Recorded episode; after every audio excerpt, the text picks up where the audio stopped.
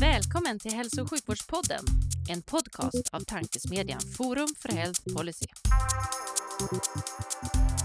I den här podden möts frågor om hur vi kan få bättre hälsa med frågor om vilken politik som krävs. Det kommer bli samtal om personcentrering, ledarskap, digitalisering, organisation, politik och mycket mer.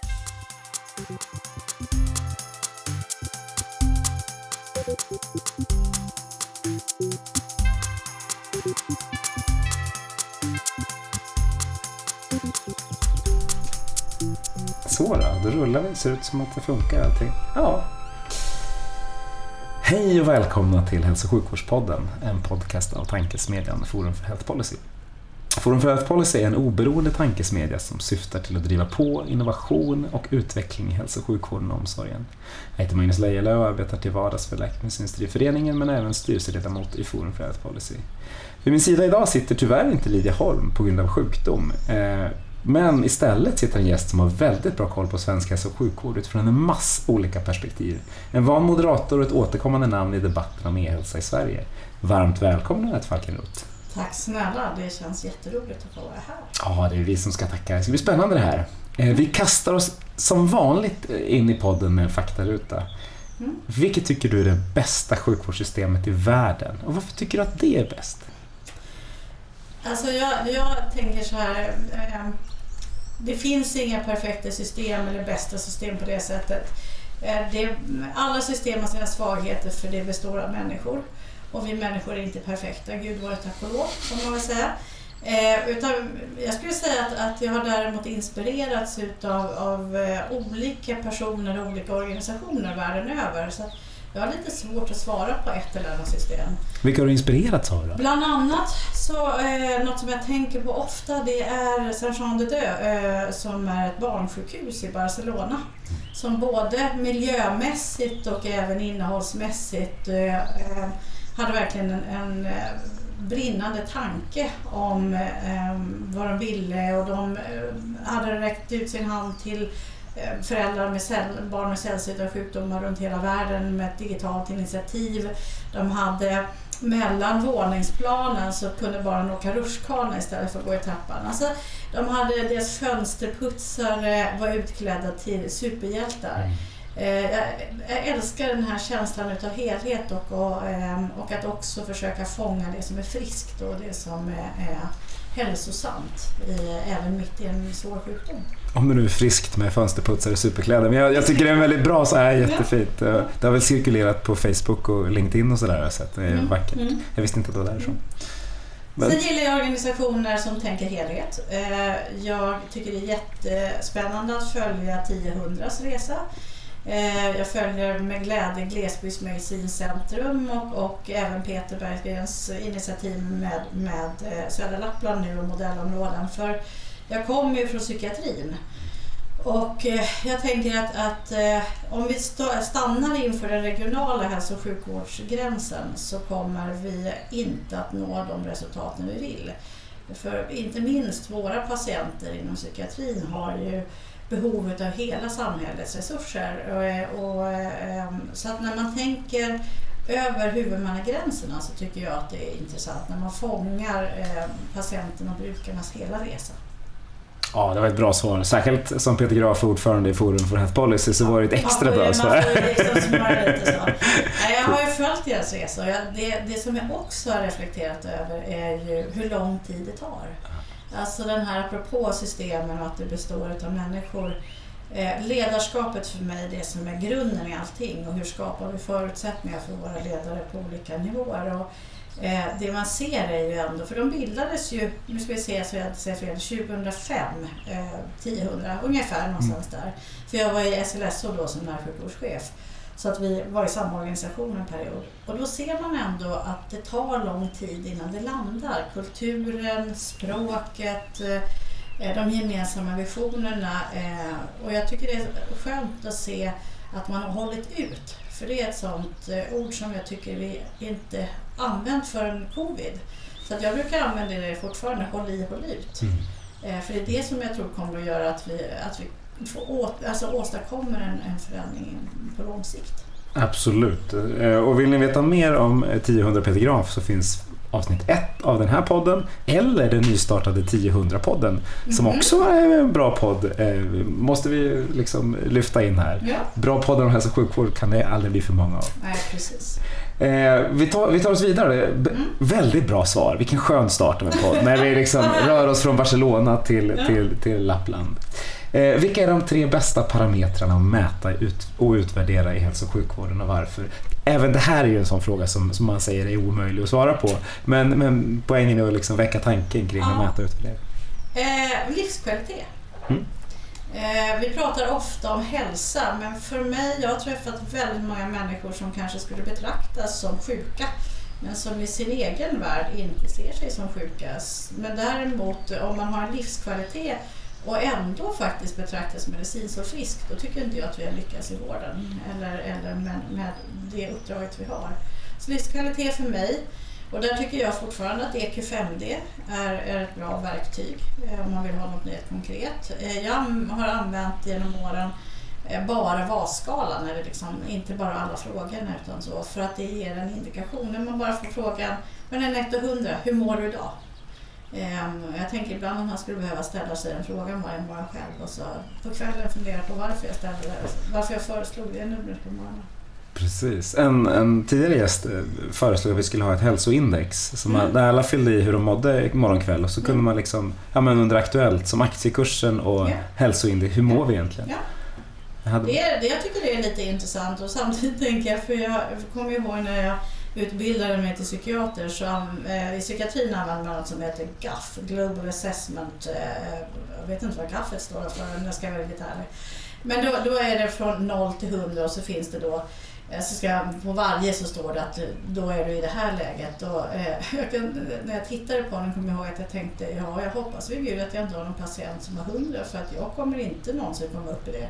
För då har man inga konflikter, allting flyter på i livet. Då tänker jag att då har vi börjat närma oss hypomanin. Precis. ja, det är sant. Och man, man kan vara väldigt bra så jag håller med. 100 är svårt. Det är svårt att nå upp till. Eh, sen tänker jag att, att eh, jag skulle vilja eh, på något sätt, och det där är ju svårt, hur mäter vi delaktigheten? Alltså hur får vi en riktig delaktighet? Vi har pratat om patient empowerment ända sedan jag började jobba i hälso och sjukvården. Vi har pratat om bemötande tillgänglighet lika länge ska jag säga. Och fortfarande är det det som vi ofta hamnar i. Men om vi kan göra patienten mycket mer till en kreatör och, och den som faktiskt äger och bidrar där vi ser oss som stödtrupper eh, så skulle det vara, vara väldigt spännande.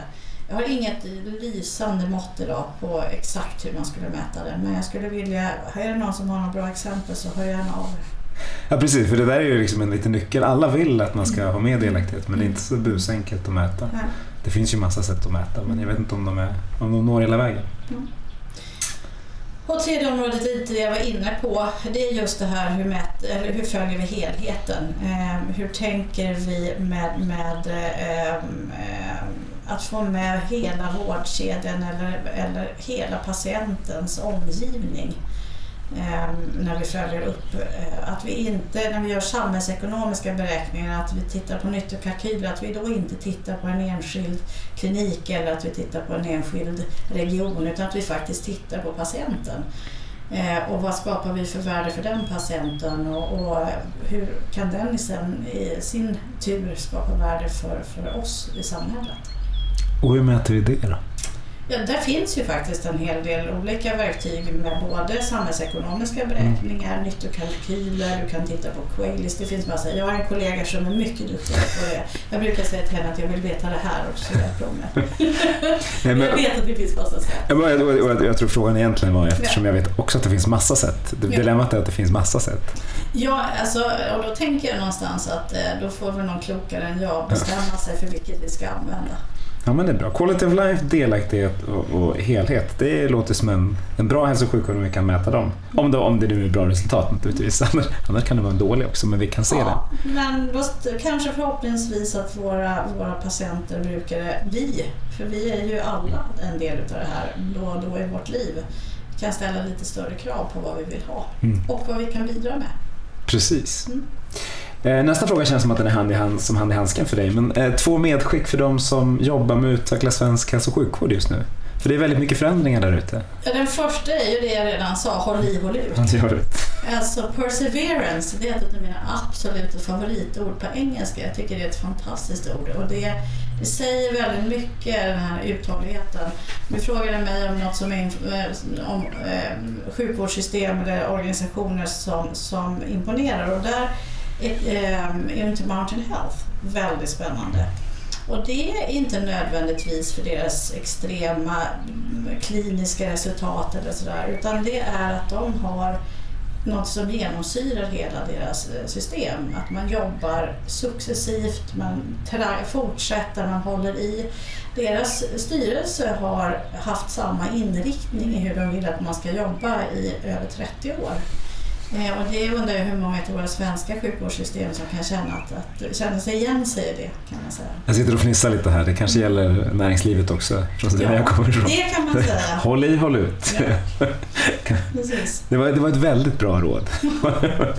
är det något annat råd du vill skicka med? Till? Ja, eh, jag kommer ihåg, jag kom ju in i, i vården som chef eh, när eh, vi har ju gått igenom det, olika kvalitetsledningssystem och olika sätt och, och Ehm, det var väldigt populärt att vi skulle eh, komma fram till egna visioner och sådär. Ehm, jag har ju varit med i organisationer där vi har sagt bäst i världen och vi ska vara de som leder utvecklingen. Och så kom jag till psykiatrin i Halland och så hade jag med mig det här i ryggsäcken. Och så tänkte jag att men vi gör det som en interaktiv process och, och, så att alla får på något sätt vara med och tycka. Ehm, och mitt i det här så kom det upp så här, lite bättre varje dag. Och jag tyckte det var lite skämmigt och kände att men alltså, vad är det för ambitionsnivå? Men det kan jag säga, de, snart 15 år senare, det är bland det bästa jag har hört. Eh, för det tar aldrig slut. Helt plötsligt är du bäst i världen, men det spelar ingen roll för du vill i alla fall vara lite bättre nästa dag.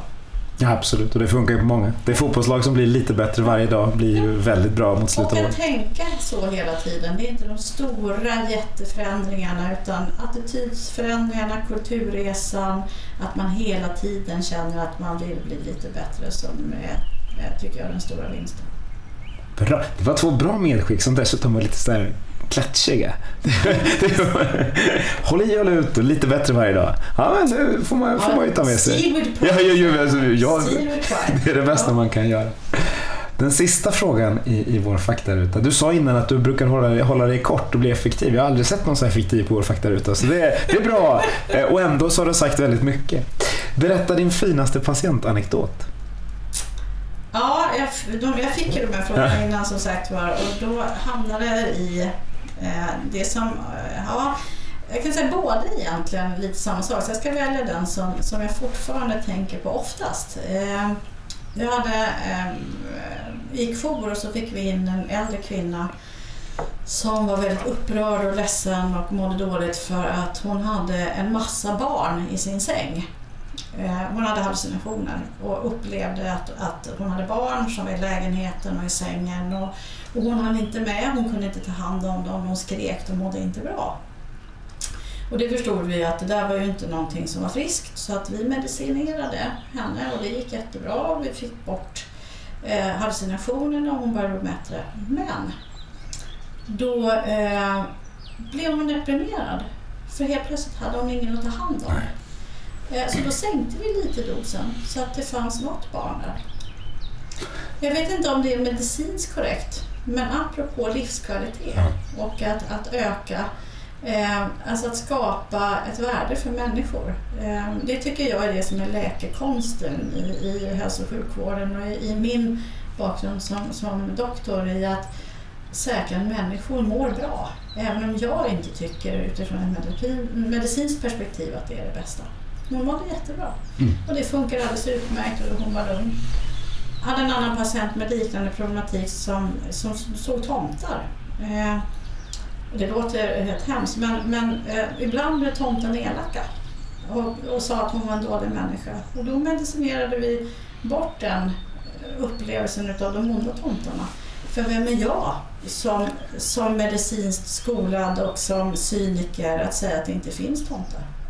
Nej. Det kanske gör det. Men då vill jag helst att de ska vara snälla.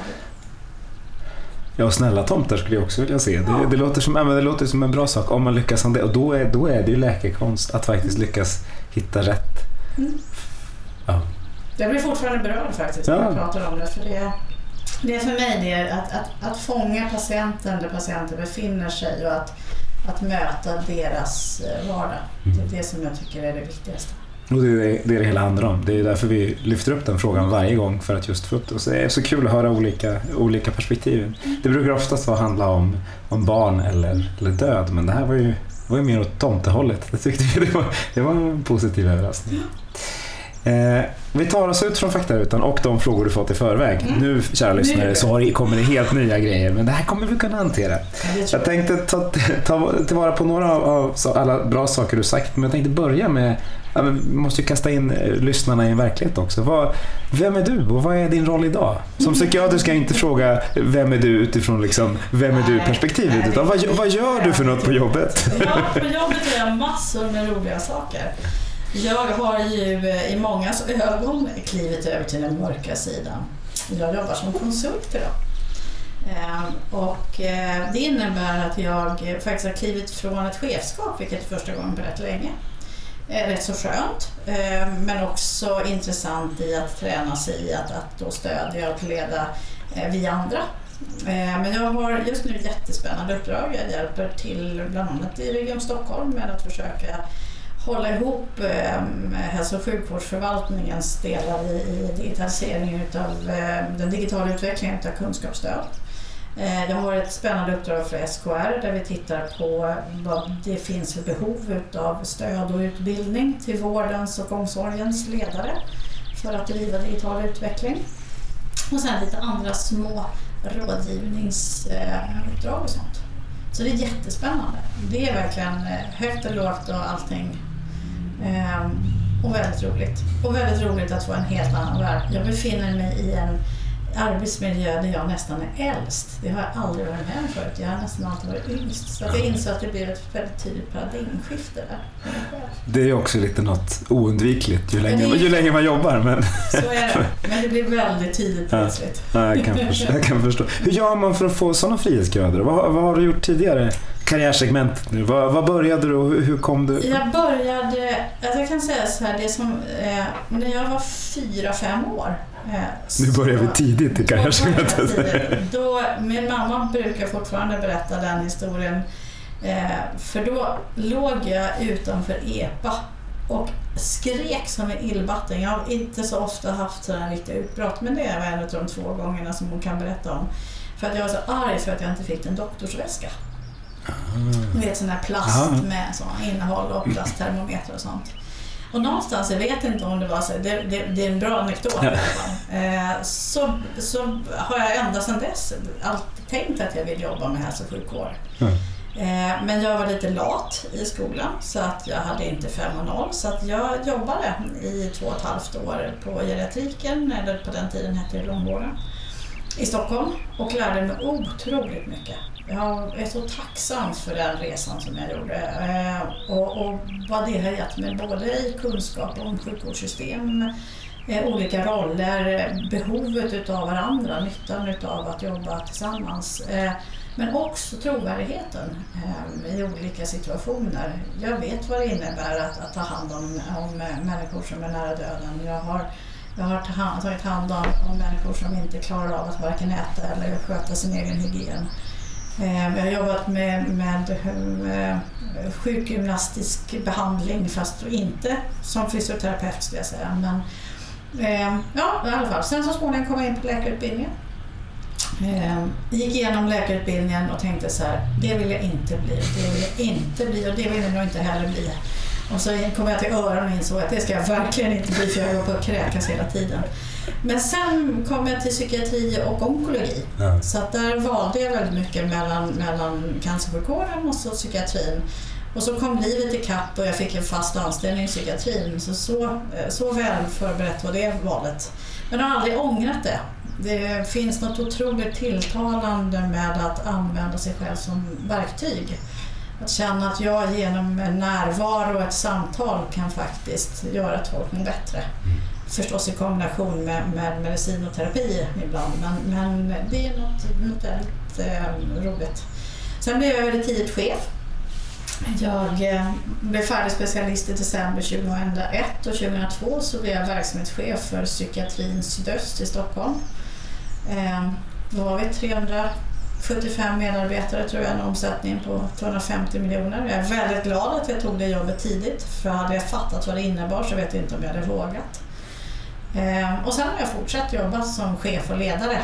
Och jag brukar faktiskt säga både chef och ledare för för mig är det två olika saker. Ehm, förhoppningsvis hänger de ihop men inte alltid. Och det kan vara båda delarna. Eh, och, och jobbat med att jobba med vårdutveckling och, och driva utveckling. Den gräsligaste titel vi har haft någon gång, inte jobbet men titeln, det var förvaltningschef. Ah. Alltså det ligger inte riktigt för mig. Men jobbet var kul och vi gjorde väldigt mycket utvecklande. Så jag förstår inte varför man tvingar folk att heta förvaltningschef. Precis, det är när man döper rutorna till förvaltning helt enkelt. Ja, precis. Och sen har jag jobbat med digitalisering. Eh, Jag hamnade ju mitt i när vården började digitaliseras eh, och jag hamnade väl i en situation där det var så här if you can't beat them, join them. och så var jag gift, vid den tiden var jag gift med en databasarkitekt så att eh, han testade såna här Gantt-scheman och eh, SWOT-analyser så på vårt äktenskap. Vi är inte gifta. Det är nu det är så svårt att vara tyst som programledare. Vi släpper Gantt-schemana där. Borrar inte vidare i just den frågan.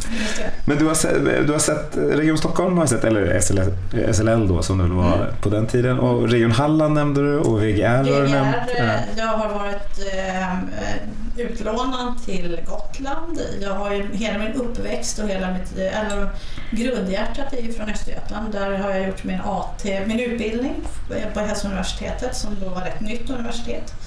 Eh, och sen eh, gjort min AT i Finspång. Jag kan säga att det är en väldigt lärorik tid att stå ensam. Utan narkos, utan eh, bakjour i huset, utan eh, det är inte alltid med bra ångestnivå. Och sen min ST i Norrköping. Aha. Så att Östergötland är väldigt viktigt för mig och det är roligt att följa den resan de gör. Får vi se om vi hamnar på Östgötskan sen som uppvuxen i Motala på somrarna och Ja. gammal slussvakt och såna grejer. Så Ja, det det- faller, alla bitar faller ju alltid på plats. Östergötland kommer alltid fram. Precis. Vad är det mest utmanande i din roll idag? Det är så process av hur får jag ihop mina timmar så, att Exakt. vi, så att vi klarar oss. Är det så? Ja, nej, skämt åsido. Nej, men alltså det, det är ju att få ihop, eh, att, att göra bra ifrån sig de uppdragen man har. Eh, men att också se till att man faktiskt eh, eh, kan fortsätta hålla en lönsamhet för oss och att mina kollegor, eh, att hjälpa till och, och säkra att vi bidrar där vi kan göra mest nytta. Mm. För det är det vi vill. Och det kan man, man kan väl säga, det var inte, jag började i april förra året, det var utmanande att börja mitt i pandemin. Men eh, det har varit eh, en väldigt spännande resa och jag har väldigt eh, roliga, eh, kompetenta, intresserade kollegor så att det känns jättekul. Men det är en annan värld. Jag tycker det är lite jobbigt ska jag ärligt säga att sälja mig själv. Jag, även om jag har ett hyggligt självförtroende så är det lite jobbigt att säga att köp mig, jag är bra. Säkert som du sa att du jobbar för den onda sidan eller Ja, mörka precis. sidan så tänker jag att det blir svårsålt. Eh, men, och då ska vi inte falla, falla in på det, men varför tog du, vad, vad fick du att ta klivet över? Och nu säger över säger jag Ja. något positivt, men det finns ju olika sidor av Eh, alltså, jag, chefsgruppen. ville testa. jag har faktiskt eh, jobbat eh, konsultativt tidigare, men då hade jag min egen firma. Men nu kände jag att jag ville eh, kliva ut från de här stora organisationerna. Jag är jätteglad att vi har regioner i, i Sverige, det, det ska jag säga. För jag tror ändå på det här att hålla ihop. Eh, både jag ser att vi kan göra stora vinster utav samordning med ännu större mm, samarbete och sådär. Men det är också lite tungrot i stora organisationer, så är det. Eh, och då kände jag att nej men, innan jag blir cynisk och, och bitter eh, eh så vill jag testa något annat. Det, det innebär inte att jag inte kanske så småningom går tillbaka igen. Eh, för sjukvård och, och de frågorna, det kommer alltid vara det som driver mig. Oavsett var jag jobbar Eh, och det har jag sagt till vår VD också att jag kommer aldrig göra någonting som kompromissar med det som är grunden för mig. Det är fördelen med att vara doktor i borta, man kan alltid jobba kliniskt. Ja, det är sant. Nej, och jag sa inte att du var fast för evigt. Jag frågade mest varför. För det, det är alltid en skillnad att flytta mellan olika... Mellan, Jag tror, jag tror att det är nyttigt att, Ja. att byta perspektiv. Jag har inte varit rädd i mitt yrkesliv att byta. Jag har ju som sagt jobbat i flera olika organisationer. Jag hoppade av från Halland också för jag kände att nu hade jag varit linjechef under väldigt lång tid och det är, det är tungt. Det är så många olika frågor på så många olika nivåer. Eh, så då kände jag att nej, jag ska göra ett break och göra något annat. Och vill ni veta mer om det så är avsnitt 18 en väldigt bra. Jag tror jag var med Anna från Halland. Eh, förlåt om jag säljer in vår podd här emellan, men jag kan inte hålla mig. Eh, du, du sa att regionen är bra. Och, och det, det tycker jag det låter sunt, särskilt som vi har den strukturen vi har. Men vad, vad är det du tycker är bra med den regionala strukturen och vad skulle du vilja göra annorlunda? Oh, vad Lite lätt fråga så Ja, här. alltså en liten lätt, precis. Eh, här- vad jag än säger så kan det bara bli fel, höll jag på att säga. Nej, men alltså, det jag tycker är, är vinsten är ju när vi, när vi kan eh, säkra eh, samarbetet.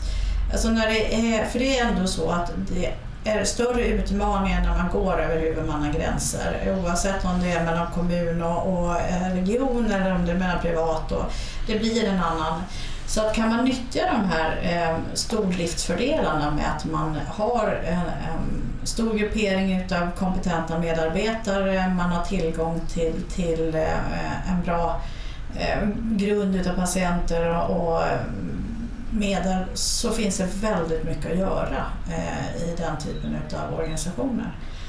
Eh, sen är det ju som sagt för, nackdelen är att, det, att det, om man inte gör det då blir det väldigt stort och, och det blir svårt att få ihop eh, och det blir långa beslutsvägar.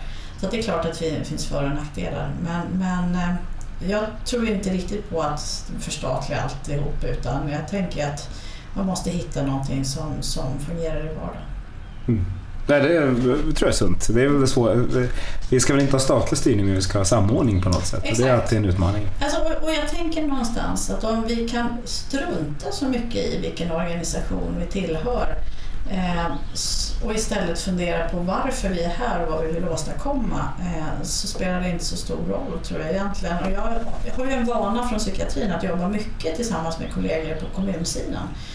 Eh, Det är ju ingen slump att Kaiser Permanent eh, och, och Cleveland Clinic nu börjar köpa upp bostäder och ordna jobb till sina patienter. Eh, För om du inte har någon vettig stans att bo och du inte har någon sysselsättning som känns meningsfull så är de insatserna du gör från vården inte nödvändigtvis de som, som är viktigast för, för ditt mående. Eh, Så kan vi jobba över hela, eh, eh hela spektrat. Jag har en, en idol måste jag säga, som, eh, en, en verksamhetschef när jag var här, närsjukvårdschef här i Stockholm som jobbade, Gunilla, som jobbade ute i Brandbergen. Och de jobbade jättemycket med hela samhället. De jobbade nära kommunen, de jobbade med den lokala ICA-affären, de ordnade kvällar där man eh, lagade mat tillsammans och, jobbade med, med helheten i ett utsatt område. Eh, och det skulle jag ju önska att vi jobbade mer och, och tänkte på, på hela patientens vardag. Och anledningen till att Kaiser Permanente och Cleveland Clinic gör det där är ju delvis att de tjänar pengar på det eftersom de incitamenten faktiskt styr det. In- Att vi inte gör det i Sverige har väl delvis att göra med att vi har silos och inte riktigt... Hur ska vi överbrygga det då på ett bra sätt? Gott ledarskap och incitament som, som stödjer eh, patientens resa. Det tycker jag är spännande. Alltså jag kommer tillbaka till det här nu, börjar det snurra sån här apropå system. Det är precis Jag det vi vill komma till. Jag gillar ju eh, lite tanken i, i England. Jag säger inte att det är något perfekt system, men jag gillar det att man har trust och att på något sätt så äger primärvården helheten. Jag skulle vilja vidga det och säga att någon, om det är patienten eller någon annan, men att man på något sätt tänker hur får vi mest bang for the bucks oavsett om det är kommunala insatser, insatser från en idrottsförening eller från, från eh, sjukvården som, som skapar mest nytta för patienten. Mm. Ut, om man bygger på den också, om man tänker på triagering i framtiden så skulle man ju vilja att den kan även peka mot Friskis Svettis eller Ja. liksom ICA-butiker. Nu tog jag varumärken. Men-. Det finns ju ändå fysisk aktivitet på recept. Absolut, men det är en början. Men den, den ligger fortfarande kvar inom liksom hälso och sjukvårdsområdet och snarare än att komma hela vägen. Det finns ju jättemycket spännande och där tänker jag också det här tillbaks till patient empowerment, att få patientdelaktigheten tydligare och att, och att man faktiskt funderar på vad kan jag som människa bidra till i det här? Ehm, och, och, och att vi, jag tycker om standardisering, det ska jag säga. Eh, framförallt för att jag ska veta när jag avviker från standarden. Eh, för det är samtidigt människor vi, vi jobbar med, så att hela tiden tänka att hur gör jag det här så bra som möjligt men utifrån den här personens perspektiv. För en del eh, vill bara leva för att eh, se sitt barn gifta sig om tre månader. En del har en helt annan ambition med livet. Och, och eh, jag tänker att de här samtalen och, och förståelsen för vad som, vad som är viktigt för mig som enskild människa eh, behöver styra väldigt mycket av det vi gör. Mm. För ibland gör vi alldeles för mycket. Jag har mött eh, patienter i palliativ vård där jag känner att vi ibland från vården inte vågar sluta behandla och istället så skapar vi ett, ett sorgligt slut. För det kan gå fort i infektioner eller blödningar och sånt där. Mm. Ja. Ja, också en svårlöst knut men, men nog så viktig liksom, ja. utan, utan tvekan. Mm. Eh, om vi nu är inne på regionala och nationella styre, det är, en, det är en svår fråga. Men en sak som man gör regionalt men som ju har liksom nationell bäring är att man uppgraderar vårdinformationsmiljöerna runt om i Sverige. Mm. Eh, vi tycker att det är rätt spännande, jag och Olivia, så vi frågar ganska ofta om det. Just mm. för att vi ser att det här skulle kunna vara ett verktyg som löser knuten men det sköts regionalt i någonting som behöver samordnas nationellt. Vad, vad är din take på det? Är det liksom, kommer, kommer det att lösa mycket eller kommer det att stöka mycket? Eller vad, vad, hur gör vi? ja, det kommer att stöka och det kommer att lösa. Alltså, det, ju äldre man blir desto mindre svartvitt finns det i livet kan jag säga. Men, men eh, jag tillhör inte dem. Eh, eh, jag har både kollegor och många andra som säger att vi ska ha ett journalsystem för Sverige. Det tror inte jag på. Det kommer inte vara det som, som löser det. Gärna att de alla pratar på samma språk, men ett ja, system låter ju Precis, ja. utan det är det andra. Om vi istället på nationell nivå kan vara mera eh, standardiserade i hur informationsöverföringen ska ske. Hur ska våra informationsmodeller se ut? Vilka tekniska standarder ska vi ha? Vi har en del sådana beslut, men det är inte så att vi alltid följer dem kan man säga.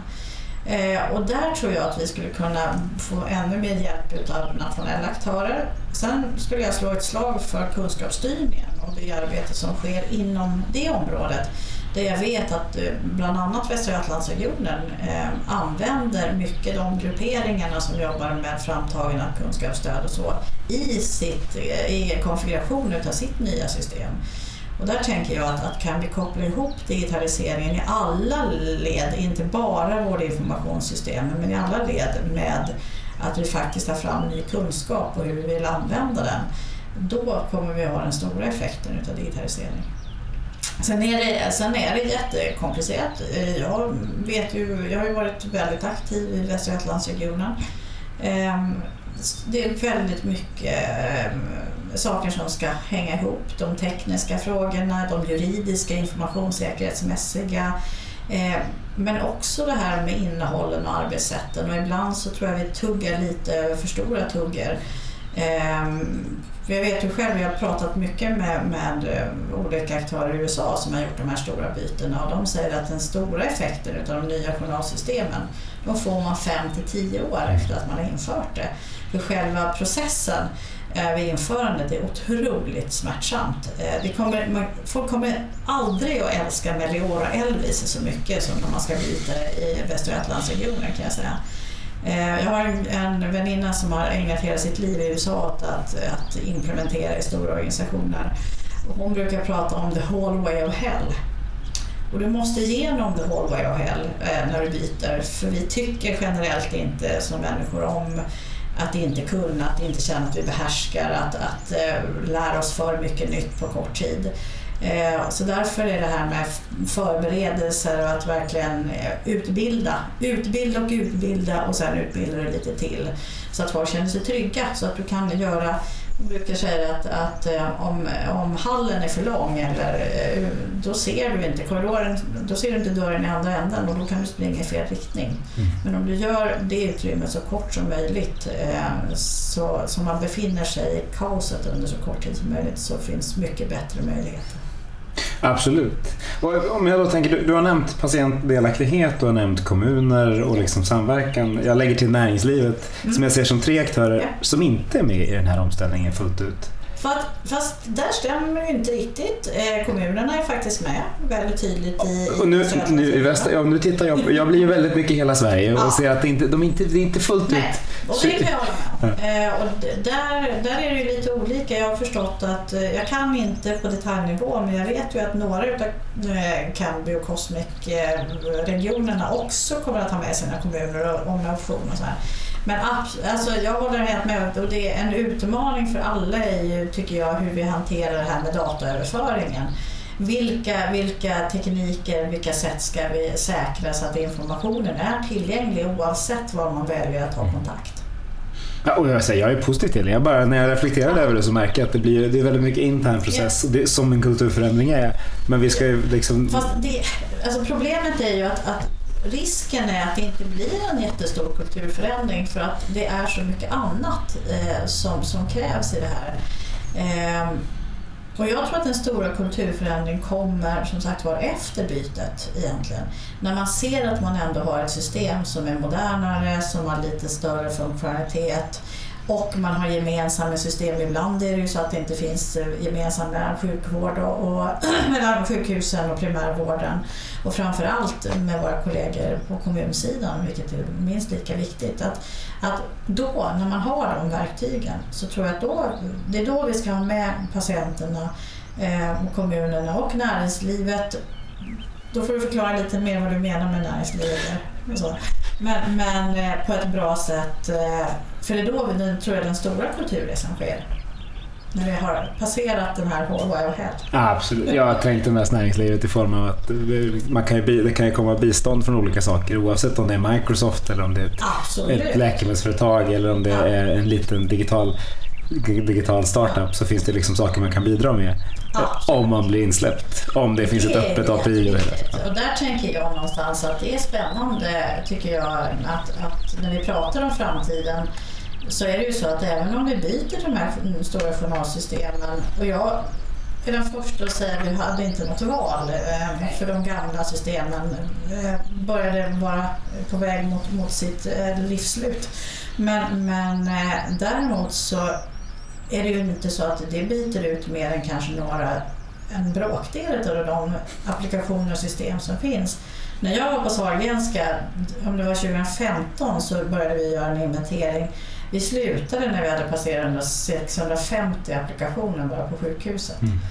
Och det var inom vården, då kan jag tänka dig allting som har med HR och ekonomi och eh, så att jag tror vi närmar oss en, en framtid där vi pratar mer om, om en grundplattform eh, och sen där vi kan koppla på eh, funktionalitet. Eh, det tror jag är nästa generation. De här stora kommer inte att vara det som är framtiden om 10-15 år. Jag höll på att säga, jag kan bara hålla med, men det, var, det, var, det är inte min uppgift att göra det just nu. Även om jag inte kan hålla med. Utifrån din roll idag så, så ska du, hjälper du eh, liksom regioner, kommuner och andra, andra aktörer. Vad, hur ser du på Sverige utifrån ett innovationsupptagsperspektiv? Alltså jag skulle säga att vi är väldigt innovativa. Eh, Det jag brukar ha en diskussion med Daniel Forslund bland annat genom åren, det är att jag tycker att vi är dåliga på implementation. Eh, Vi är duktiga på... Som är en del av innovation kan man Exakt. säga. Och det är, tyvärr, det är lite sådär att, att innovation har blivit ett begrepp som, som används för idépåhittande. Men om du tittar på innovation så är egentligen grunddefinitionen att när det skapar värde. Men vi glömmer den andra delen. Eh, Så att jag har vid flera tillfällen varit på när Daniel var på Vinnova och sa att när börjar ni att ge pengar för implementationsarbeten? Sen är den, dessutom är implementation ett gräsligt ord tycker jag.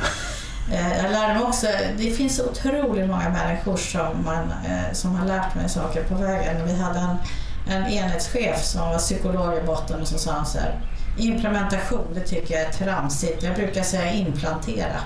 Och det ger en liksom helt annan bild av någonting som tycker jag växer till. Um, nej men det, så där kan jag säga att, att det här att få det att gå från idé till att faktiskt användas, det är vår svaga gren. Okay. Eller jag, jag håller med. Mm. Eh, och, och, det är väl det som handlar om att få upp skala i, liksom, ja. runt om i landet. Ja. Det, är väl, alltså det, det, är ingen slump att vi pratar om, om pilotkyrkogårdar och, och eh, alltså, vi har, det är svårt men det är vi inte unika. Eh, utan det här är ju lätt att, att tillbaks till det jag var inne på. Inga system är bättre än, än de människor och de förutsättningar som finns i systemet. Eh, har vi inte incitament eller har vi inte stödstrukturer för att skapa en långsiktighet och att hålla i och hålla ut så spelar det ingen roll. Någonstans. Jag har vid flera tillfällen tackat nej när jag jobbade som linjechef till pengar för att det har varit korta satsningar på ett år. Och är det för spesat så har jag inte kunnat använda dem för att jag kan inte öka min budget under ett år och starta upp någonting och sen inte ha finansiering nästa år. Eh, utan då behöver man i så fall eh, använda det till bara någonting som, ja men eh, har du tur till utbildning eller till, till att inskaffa verktyg som inte kostar något året efter. Eh, så där är jättesvår balans i, i, när man vill väl från, från nationell nivå till exempel med statsbidrag och sådär. Men det är inte alltid så lätt som mottagare faktiskt att, att hantera de pengarna. Absolut. Och när du sa nej, Mm. Var, var, det då att det inte blev av eller var det då att du fick en ett ytterligare budget så att du kunde, göra någon, kunde implementera? Nej, det, alltså det har varit så att alltså de statsbidragen har ju varit så att då har, då har det ibland varit så att de inte har blivit utbetalda. Eh, och ibland har man sett det i, det har varit olika, ibland har man sett det då i, på regionalt perspektiv eller landstingsperspektiv som det då har varit eh, huvudsakligen. Eh, och så har jag fått en finansiering som har varit mer långsiktig. Men ibland så har det varit så att vi har inte gjort den satsningen. Eh, utan istället lagt fokus på något annat som vi har tyckt har skapat mervärde inom den existerande budgeten. Mm. Om du tittar på svensk hälso och sjukvård 2040. Hur, hur skulle du vilja att den ser ut och hur tror du att den kommer att se ut? Oj, ja, det är det, jättebred. Det var inte heller någon svår fråga. det är en ganska bred fråga, man kan ju angripa den på olika sätt. Alltså, jag skulle ju, vi, när vi när vi bildade det lilla bolaget inom koncernen som jag jobbar nu, för vi, vi har ju en struktur i, i vår koncern där vi har många dotterbolag. Eh, så att vi har ett eget bolag och vårt eh, namn är då Up, Up, Up, Up. Jag tänker inte hålla på att göra reklam för vår koncern men det slutar på det, det får du göra, det är okej. Okay. Know då, då gör jag det. Ja. Men Know It, och där har vi då valt att heta Know It Health. Och anledningen till att jag berättar det är inte för att jag skulle berätta vad jag jobbar utan faktiskt för att det var ett medvetet val. Jag tror och hoppas ju på att vi ska tänka allt mer preventivt och att igen tillbaks till det här, jag känner mig som en papegoja, men tillbaks till det här att använda våra mm. eh, och inte kanske prata ens om patienter för vi är ju vi är alla patienter, kommer alltid kommer att vara det någon gång i vårt liv. Och, och, vi förlorar ju inte vår kompetens och, och vår förmåga eh, alltid för att vi blir sjuka. utan hur kan vi istället då skapa förutsättningar så att jag ser ju en vård eh, som, som inte är begränsad till, till hälso, den regionala hälso och sjukvården idag. Eh, jag skulle tycka det vore spännande att se hur man kan knyta kommunal och regional eh, hälso och sjukvård mycket mer. Eh, jag tror att vi kommer att ha ännu mera eh, privata initiativ eh, och att folk, det kan, det kan mycket väl bli så att vi hamnar i att man har, får en, en sjukvårdspeng på samma sätt som man har tandvårdsbidrag eller sådär som man kan använda för olika aktiviteter. Det finns ju redan exempel på när man kan jobba med, med mer förebyggande och när man kan välja. Jag tror inte... Jag, jag, är ändå hoppfull. Det finns ju många som säger så här, oj, oj, oj, och alla har gått i pension och det kommer inte finnas någon som, som vårdar oss. Jag tror ju inte på det. Jag tror att vi kommer att, att hitta sätt att utveckla eh, vården eh, så att man kommer att få hjälp. Jag tror samtidigt att en, en del av det som man idag kanske skulle kalla lättare vård är, är mer någonting som man, som man hanterar och kanske får finansiera själv.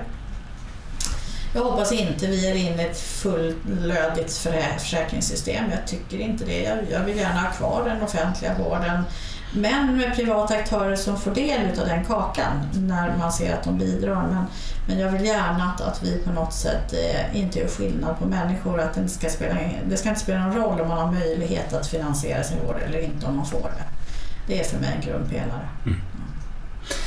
Man har ju börjat med sociala utfallskontrakt. De har knappt Man har provat det i Stockholm. Ja. ja. Ehm, och det ska bli intressant att följa. Ehm, och, och det man hoppas på är ju att det inte fastnar på saker som man inte har tänkt. När man, alltså att, för jag har varit med om att man haft idéer och sen har det fastnat på något annat eh, trivialt mitt i den här processen. Eh, så att, ja, det ska bli väldigt roligt att, följa. Och jag tror på det, det sättet att finansiera, att, att ändå se att vi får en återbäring. Vi hade den diskussionen i, på Sahlgrenska så sa jag att jag skulle vilja ha en, en bank från, från mitt perspektiv som medicinsk informationsdirektör. Där jag kunde säga till vårdens chefer att eh, här får du låna pengar. Eh, för att göra ett initiativ så att du inte behöver välja mellan att göra en satsning på ett nytt digitalt verktyg och en undersköterska eller en sjuksköterska. Eh, men då vill jag att vi gör ett kontrakt att, att eh, du har tre år på dig att, att återkomma och visa på vilket sätt det här har ökat kvaliteten, ökat effektiviteten eller just skapat nya arbetssätt. Och antingen så ser vi att det kommer pengar in eller att vi faktiskt kan bedriva mer vård. Och, det är ju lika vitala delar, tänker jag, i återbetalningssystemet. Vi fick aldrig till det, men det skulle jag jättegärna vilja ha för att inte hamna i de här konflikterna. Att vi, hinner, vi har inte råd och vi har inte tid att jobba med utveckling för vi måste fungera här och nu. Det får inte vara ett motsatsförhållande. Mm. Och, och, samtidigt så har kritiker sagt att om du för in externa pengar ganska små pengar kontra hur den stora budgeten är. Mm. Bara för att vi inte kan flytta pengar inom systemet. Är det liksom, borde det inte gå att lösa internt? Jag, jag tycker också jag det är en jättebra idé, så jag är jättepositiv. Alltså, men... Jag tänker så här, ja jag tycker också att det borde gå att flytta pengar. Och det går att flytta pengar. Alltså, jag har ändå drivit som sagt våra verksamheter det går oftast att liksom ändå hantera det om det inte är jättestora satsningar. Men å andra sidan tänker jag att, att finns det pengar i systemet utanför vården som ändå vill skapa värde eh, varför inte ta vara på det? Eh, apropå den försäkringsdrivna vården i andra länder. Eh, det kan vi ju se ehm, att, att eh, Athena Health till exempel, de var nästan först ut i att jobba med, med eh, egen monitorering av hjärtsvikt med vågar för att de insåg att de tjänar pengar på det för de var både vårdgivare och försäkringsbolag. Eh, så att, och, och Cleveland Clinic de jobbade inte alls med, med egen monitorering när jag var där på besök för det fanns inte i deras ersättningsmodeller.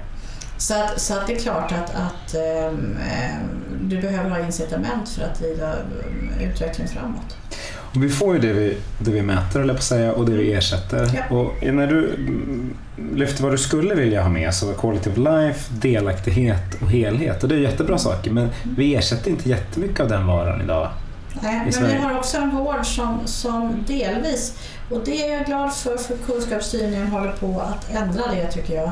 Men vi har en vård som, som eh, upplever sig så belastad utav att ta hand om vården så att det finns inte så mycket incitament att jobba med, med hälsa och, och friskvård.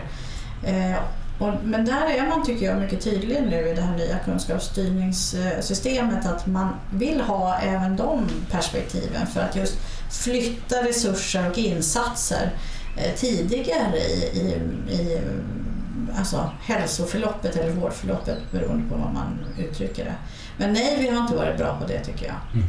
Och det finns många i vården som tycker att, eller många, men det finns en del i vården som inte tycker att, att det där är våran sak. Det finns andra som ska jobba med frisk och hälsovård. Mm.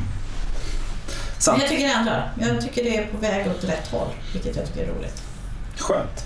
Jag tänkte fortsätta med lätta frågor. Eh, ja, nu ska du få vara eh, socialminister och regiondirektör samtidigt en dag. Mm. Vad skulle du göra för att få en liksom, så bra psykiatrisk vård som möjligt?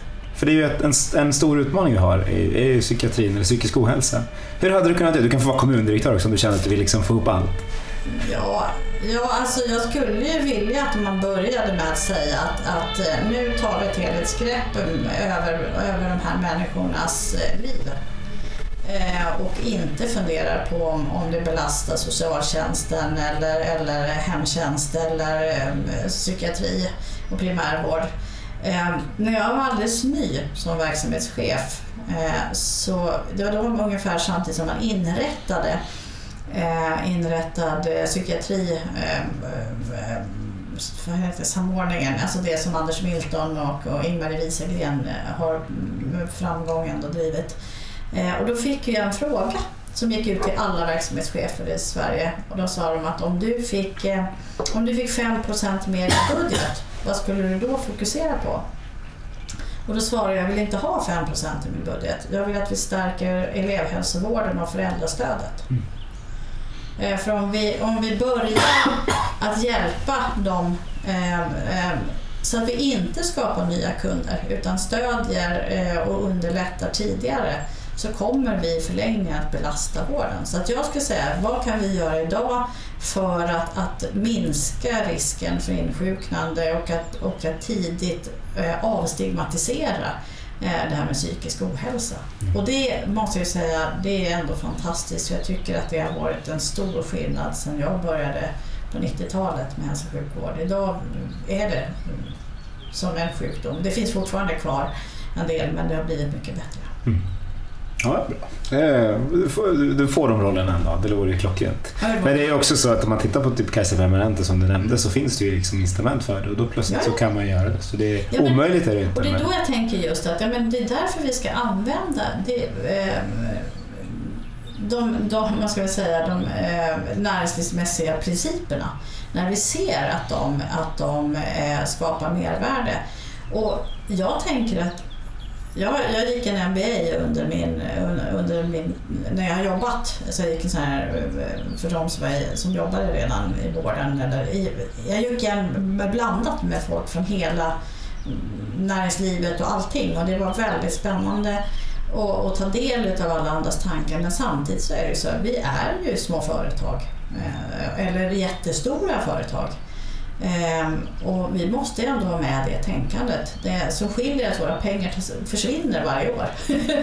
så att det är svårt med långsiktigheten igen. Ehm, jag vet vi hade en dialog i, i Stockholm när jag var här som närsjukvårdschef. Hur kan, vi få, hur kan vi få en budget som sträcker sig över 3 till 5 år så att vi kan göra investeringar ett år för att kunna nytta nästa. Eh, Det var inte alldeles enkelt kan jag säga. Till. Jag vet inte om de har det nu men när jag lämnade fanns det, var det fortfarande så att det var bara ett år som gällde. Så hade jag inte hunnit göra klart något då så försvann pengarna. Mm. Det är det där med Det är inte riktigt rättvist. Det, det är inte rättvist och det är inte helt lätt. Men det gäller ganska ofta. och Det, Mm. det finns ju fördelar också, men jag håller med. Eh, vi är på väg, eller vi är ju mindre än ett år till val. Ja. Eh, vilka tror du blir de mest debatterade valfrågorna inom hälso och sjukvård 2022? Vårdskulden. Eh, ja, vi hade en diskussion inte så länge sedan bara kompisar och sa att vänta bara när alla de här eh, listorna över covid, eh, vilka som har insjuknat så, här, så kommer vi så småningom varje dag i våra kvällstidningar kunna följa hur många som väntar på sin höftprotesoperation, hur många som inte får hjälp med sin, sin gråstarr och sådär. Jag tror att det kommer att bli en jättestor fråga. Mm. Eh, sen sen eh, tror jag också att vi kommer att hamna, eh, fortsätta att hamna en dialog kring, kring vad, eh, kan, vad, ska vara privat, vad ska vara offentligt. Den tror jag också. Men jag tror vårdskulden, och förhoppningsvis kan vårdskulden också, alltså den diskussionen, kanske dämpa det andra och istället se att vi behöver alla de resurser som vi har. Eh, För det finns ett visst, visst antal eh, människor med kompetens och oavsett om de befinner sig så behöver vi använda dem. Mm. Om du själv fick, eh, fick plantera en fråga som skulle vara den viktigaste frågan i, i debatten, vilken skulle det vara? Plantera låter inget bra, jag vet, men det är... Nej, men- eh, för att få in liksom, vad, vad skulle Ja, men du vilja? Jag tycker, att jag tycker ändå att plantera är rätt trevligt. Okej. För, då, för mig är det liksom att man får något att växa. Men... Eh,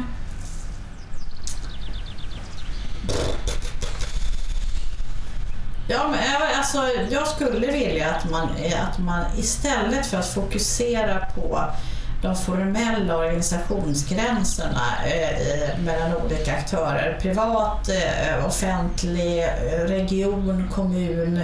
Istället funderar på hur bygger vi ett omvårdnadssystem som, som hjälper personer och att vi kan sluta och, och bygga in oss i lådor mellan olika aktörer utan istället se vilka förutsättningar, allt från digitalisering, alltså tillgång till information, till eh, vilka verktyg som finns men framför allt den kompetensen. För vården består utav en, eh, deras största resurs är deras kompetenta medarbetare och i stor utsträckning också väldigt duktiga chefer. Eh, och om, om de istället för att fundera på vem som betalar vad och, och vad faller det här tillbaks på mig istället får fundera på mycket mer hur, hur får vi det här flödet att bli mycket bättre. Mm. Det skulle jag vilja implantera. Det skulle jag också vilja. Det kan vi gärna plantera till mm. nästa år. Det var en bra, en, en, en bra sak att lyfta in. Eh, när du kom in här, våra lyssnare har nu varit ute i snart en timme. Det trodde du aldrig när vi satte oss här, eller vet jag faktiskt att du inte trodde. Eh, men, men, men vi är måna om folkhälsan, men man får, inte förslita, man får inte slita ut sig heller, så en timme är ganska lagom. Mm. När du kom in i det här rummet, vad, vad tänkte du då att du skulle vilja prata om som du inte har fått prata om nu? Alltså jag tycker vi har varit inne på jättemycket saker. Sen kommer jag säkert komma på det på vägen härifrån. Jag börjar ju bli så gammal nu så jag, har inte liksom alltid förmågan att komma ihåg allt. Eh, det gäller väl oss alla, ganska tydligt. Visst är det så. Nej, alltså jag, jag, tänker mer eh, alltså, överhuvudtaget att vi, att vi aldrig glömmer bort vad vi är till för. Varför går jag till jobbet? Jag brukar ofta visa Region Kalmars film om bemötande. Det är en svensk variant av Cleveland Clinic som handlar väldigt mycket om att, att varje dag så möter du människor som, som eh, befinner sig i olika tillstånd och om vi hela tiden kan fokusera på på vilket sätt vi kan möta varandra som människor, som kollegor, som, som delar i ett ekosystem eh, då kommer gränser att försvinna och då kan vi skapa mycket, mycket bättre förutsättningar för att göra bra saker för dem som behöver oss. Mm. Ja, bra ord. Då får, eh, får vi tacka så mycket, så varmast för att du var med i den här ja, podden. Tack Jätteroligt. själv, så otroligt roligt. Och så får ni andra tänka på, på tomtar, eh, och positiva tomtar och på hur man kan bli lite bättre varje dag och hur vi verkligen ska hålla ut eh, i alla processer, inte bara i, i pandemin. Eh, och tack för att ni har lyssnat på Forum för Policies hälso och sjukvårdspodd. Kommentera gärna och sprid podden så kan vi förändra svensk hälso och sjukvård till det bättre. Tack så mycket!